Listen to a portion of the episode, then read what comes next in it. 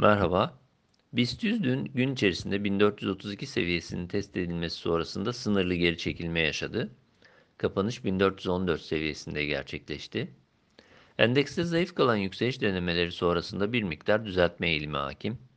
21 günlük ortalama bölgesi üzerindeki kapanışlar korunurken geçiş bölgesi olarak belirttiğimiz 1405-1420 bandı içerisindeki kapanışın da sınırlı iyimserliği desteklediğini belirtmeye devam ediyoruz endekste 1420 üzerindeki kapanış durumunda yukarı eğilimin güçlenebileceğini, bu durumda da 1450-1465 direncinin gündeme gelebileceğini belirtebiliriz.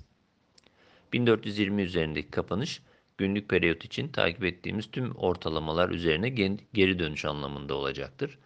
Bu aşamada 1400-1390 bandı altını kısa periyot için yeniden zayıflama bölgesi olarak değerlendiriyoruz.